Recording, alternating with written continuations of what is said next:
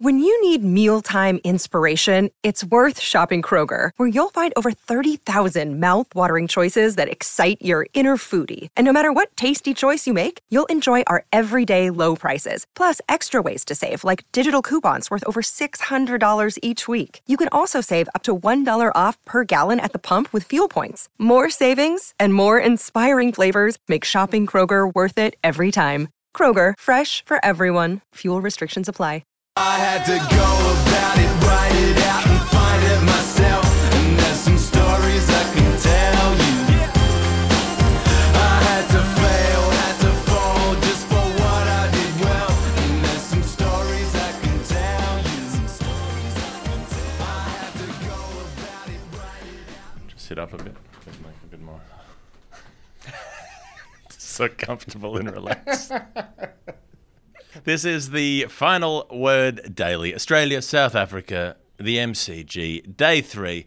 Geoff Lemon, Bharat Sundaresan with you. First of all, well, a whole day of Test cricket happened, minus a little bit for rain, and you have to tell us all about it in 30 seconds. Technically, I should have only 22 seconds because that's we didn't have the full day's play, but I'll take my 30 seconds. It was a day when Alex Carey finally got to raise his bat and be a test centurion. It was a day when David Warner walked off raising his bat even though he faced only one ball. It was a day when Cameron Green batted with a fractured finger. It was a day where Mitchell Stark bowled with a bleeding finger.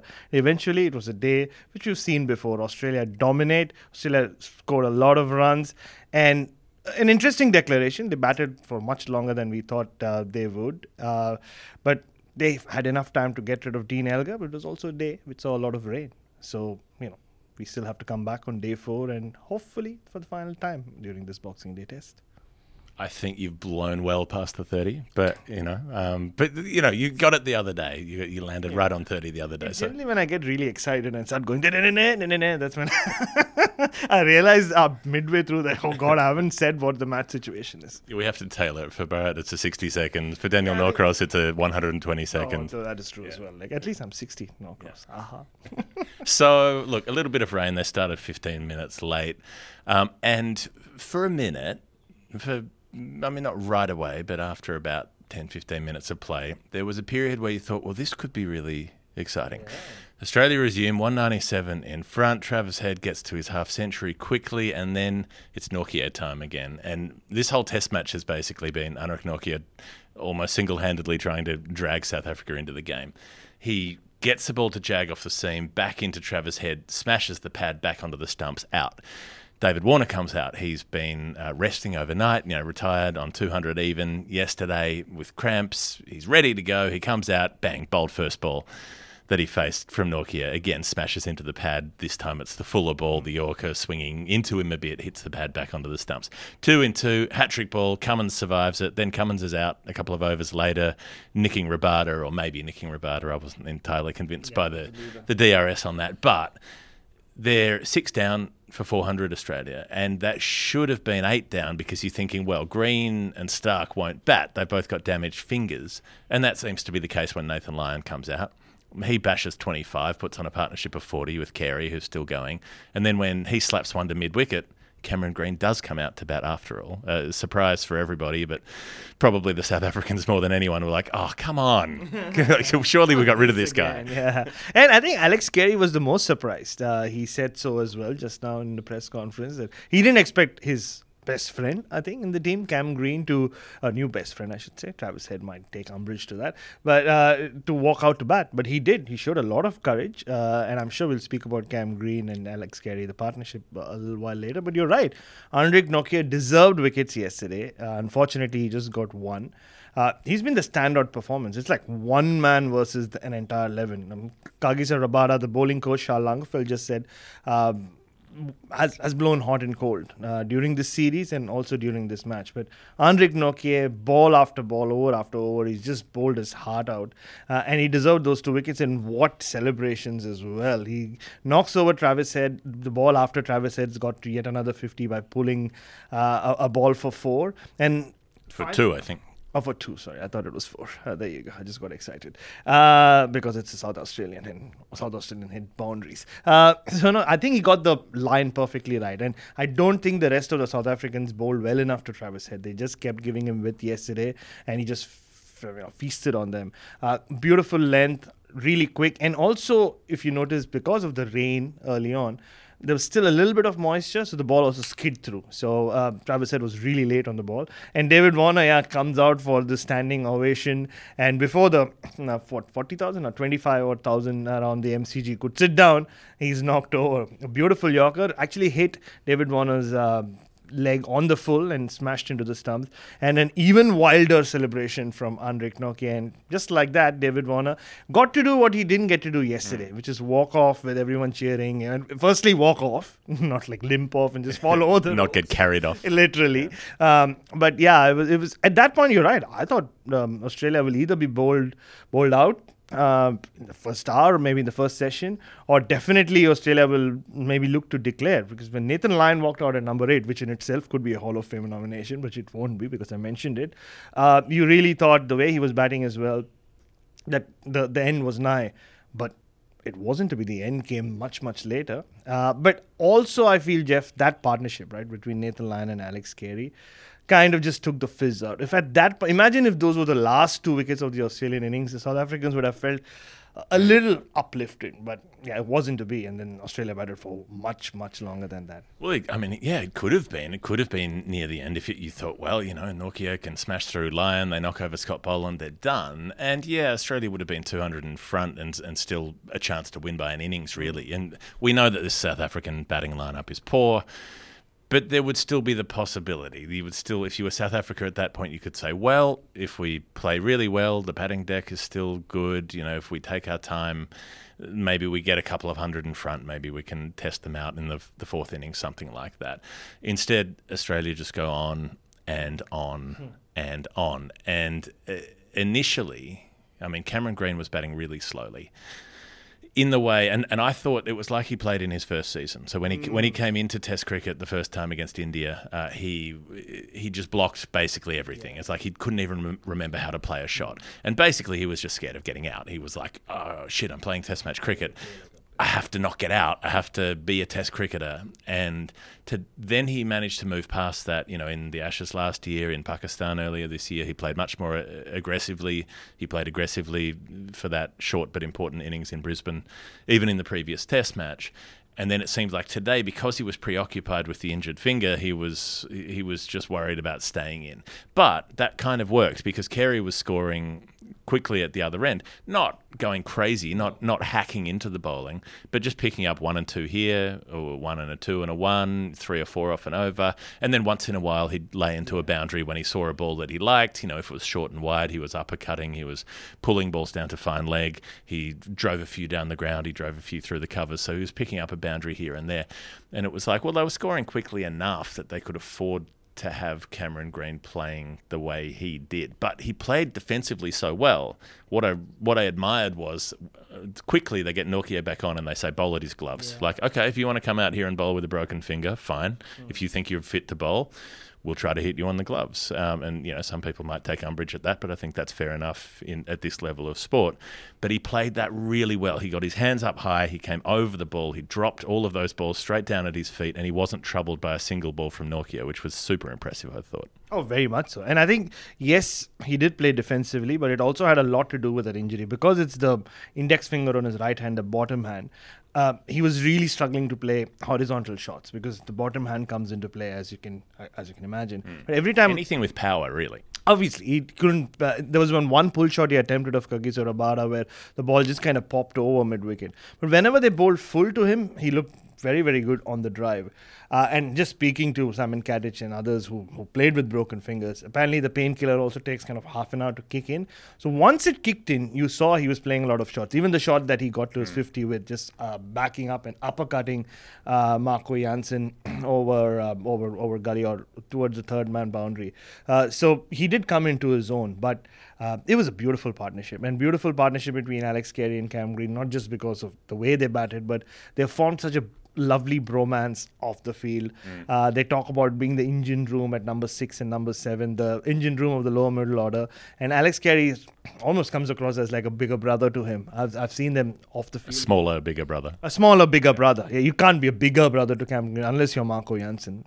but Marco Jansen's a year younger, so that doesn't work out either. But um, he, he he- he's kind of taken him under his wings in a way. But I wouldn't even say taken him under his wings. They're still like kind of uh, Cam Green might have played more Test matches than Alex Carey, but they have this beautiful um, uh, bromance brewing. And he, uh, if you notice when Alex Carey gets to his hundred, I'm sure the clips have done the runs. It's Cam Green who celebrated first. His hands went up, and then once he was done uh, with that, he, as Alex Carey finally gets to take his helmet off, Cam Green sprints across, gives him a bear hug, and once again punches the air as Alex Carey raises his bat. Uh, and, and I asked Alex Carey about it in the press conference, and he said, if there's one man I wanted out there when I make my maiden ton, it was Cam Green. It was it was really sweet, and on Alex Carey as well. It was a superb innings. I mean, people might just see the scorecard and say, "Oh, South Africa were down and out, and Alex Carey just played a wicket-keeper's innings, coming down the order and played a lot of shots." He came out to bat when Nortje was breathing fire from his nostrils. Uh, that second celebration after he got David Warner out, he was a it, it like there's this Jekyll and Hyde with Nortje. We see him in press conferences laughing a lot and looking all happy, but once he gets that ball going, that mustache starts looking like it's almost like it just kind of yeah automatically mm. kind of yeah. It's like it's going to come off his face and like run to the crease first, almost. I- yeah, eh, especially when he's in that mood, like he wasn't. But Alex Carey played him brilliantly. He was the one guy who was not troubled by the pace or uh, anything that Nortje did. He seized off that spell. And Lyon gives him some company, and he played some outstanding shots. Some of the drives he played down the mm. ground of of all the bowlers were, were really, really good. But arguably his best test innings, he missed out on the 100 in Karachi. We were there when he was bowled by Babar Azam. Uh, Yeah. You'll remember. So he hadn't forgotten about it. And he just said maybe at that point he thought um, the test 100 is never coming. But he got this chance. And uh, on Boxing Day, or in a Boxing Day test, the MCG makes it. Something about those drives where it's like he gets on the front foot, he gets his feet well apart, but then he leans back. So he's his front foot's forward, but he leans back and then really powers through the drive, like thrashes through the drive. It's quite idiosyncratic. I haven't seen. Uh, there's certainly no other player currently who plays a straight drive in that kind of way. You know, almost a, a diagonal bat straight drive, and and then he can apply that through the covers as well, which is different to, to some of the. He can play that more compact, correct cover drive, but this was, it was I think. Because the outfield was a bit wet as well, he was laying into the ball more, perhaps to try to put more power on it. I'm not sure, but yeah, he gets his 111. Uh, Australian wicket keepers haven't made one since Haddin at Adelaide in 2013, so that's nearly 10 years between tons. And they have this long partnership, and there was a lot of, uh, oh, they should declare Chad. Uh, can I just say, I don't understand this at all. It was day three of a test match. Uh, and I think back to actually to Dean Elgar in Johannesburg in 2018 when it was the fourth day and they were 400 ahead or whatever it was. And he was asked about why they hadn't declared earlier. And he said, There's no rule that says we have to finish it in four days. He's like, We have five days. The weather is good. Like, we're allowed to take the duration. So it seems strange to me to say, oh, okay, you're 250 ahead, you're 300 ahead on the third day, and you should declare. It's like Australia ha- ha- have three fit bowlers. You know, they had Green and Stark, who were in theory not supposed to be able to bowl, although we'll come to that later. And if if South Africa got something going, if they put a partnership together, then they might be able to start tiring out three bowlers and they might be able to start getting on top. So uh, the the thinking is why even give them a chance of that? You know, why not leave them 400 runs behind? Why not leave it absolutely impossible for them to get a lead of any significance? Uh, And why declare also when you've got a couple of players who've barely played this summer in Carey and Green who've barely batted and if Green says that he's happy to take the risk for the injury I mean I could also see the logic of saying why risk it why risk getting hit and, and having it become worse and that also makes sense but if he's saying he wants to bat he's barely batted in first class cricket for about a year uh, you know, since Australia's overseas tours anyway, didn't play Shield because he was the bench rider in the T20 World Cup squad. And Carey's barely batted in this test summer as well. So why not give them the opportunity? Isn't it better to have the chance for Green to make another 50, for Carey to make his first 100, for them to have the confidence from that, for them to have another good partnership, all of the benefits that come from that outside the immediate what's going to happen in this match? It made perfect sense to me to wear out South Africa, make them stay in the field for another couple of sessions, uh, really push them to the floor, and uh, and and I think they only ended up declaring because uh, when Stark was batting later, after Carey had been dismissed, he got hit in the in the head. Not a bad blow, but that was when they thought, well, it's getting a bit dark out there, and maybe we should um, bring our guys in and, and put South Africa out there. Yeah, uh, I think it's only at that point when when you saw Mitchell Stark walk out to bat. Uh, even I was a little confused with uh, why Australia weren't declaring because by then you could see uh, every player had four shadows emerging from him, you know, and that's a sign that the light was still good enough because they had Marco Jansen bowling from one end and Anrich Nortje bowling from the other end. So the tallest and the fastest bowler were allowed to bowl, which meant that the umpires felt the light was perfectly fine for cricket to go on. Uh, but when Stark came out to bat, you wondered why that was happening because it was also the timing. Uh, I think there was half an hour left left for the tea break, and if Australia had declared then, they would have got 20 minutes in perfect bowling conditions against this South African top order, and thereby, you know, giving their fast bowlers three or four overs and then keeping them fresh for a second burst right after the break, and then obviously playing it out for the rest of the session and maybe tomorrow morning. But also at this point, we do not know about Stark's uh, bowling condition, whether he was going to bowl. We saw some clips of him bowling in the nets um, on television uh, from earlier in the morning, right after the rain subsided. Uh, but then when he, when I saw him come out and start looking at his landing area with the umpires, I was like, wow, okay, Mitchell Stark is going to bowl. And then when he started warming up, I was like, Mitchell Stark's going to take a new ball, and and he did. And the bleeding finger I spoke to you about that came from bowling at full speed. And Alex Carey just said, apparently, Alex Carey looked at Uzi Khawaja and said, uh, What paces do you expect Stark to bowl at? And he was bowling at 142, 145. The ball was flying, and Alex Carey was collecting it um, well above his, um, you know, above his chest. So Stark was bowling at full tilt, but then we did see him every, at the end of every over, as he was walking back, he had, obviously, he can't have the bandage on because he was injured Yeah, so you're not allowed to have any tape on your bowling hand, and so he, in trying to take a catch, he'd had his finger had been smashed into by the ball, and it had it had bashed up that fingernail. So the fingernail was broken. That's where the blood was coming from. Um, the bone isn't broken, but he had some sort of ligament damage that they picked up on a scan. But he figured that he was okay enough to at least try a couple of overs with the new ball, and, and the exertion of that was making it bleed, and then he was drying it off on his trousers and on the towel in, in, in the waistband. Yeah, it was red all over, right? Like, yeah, uh, if you saw his the, area near his pockets on the left hand side was all bloodied. The towel was bloodied, but he was fighting through the pain, and, and he he bowled really really well. He easily could have um, got a wicket. Weirdly, nobody criticizing his body language today. Yeah. Change, yeah, you know that's just Mitchell Stark, right? Like uh, they want Stark to smile all the time. They want Stark to look up for the game, battle. Stop smiling. He looks too happy. He should look angrier. Hey, no, everybody has a say on what Mitchell Stark should look like. It's uh, or what expression he should carry while he's on the field. It's funny how that works out. But you know, he really put his I wouldn't say body on the line, but his hand on the line for uh, Australia. I don't know whether he's going to come back and bowl tomorrow. Maybe he will. Uh, but it, the wicket went to Pat Cummins. Dean Elgar.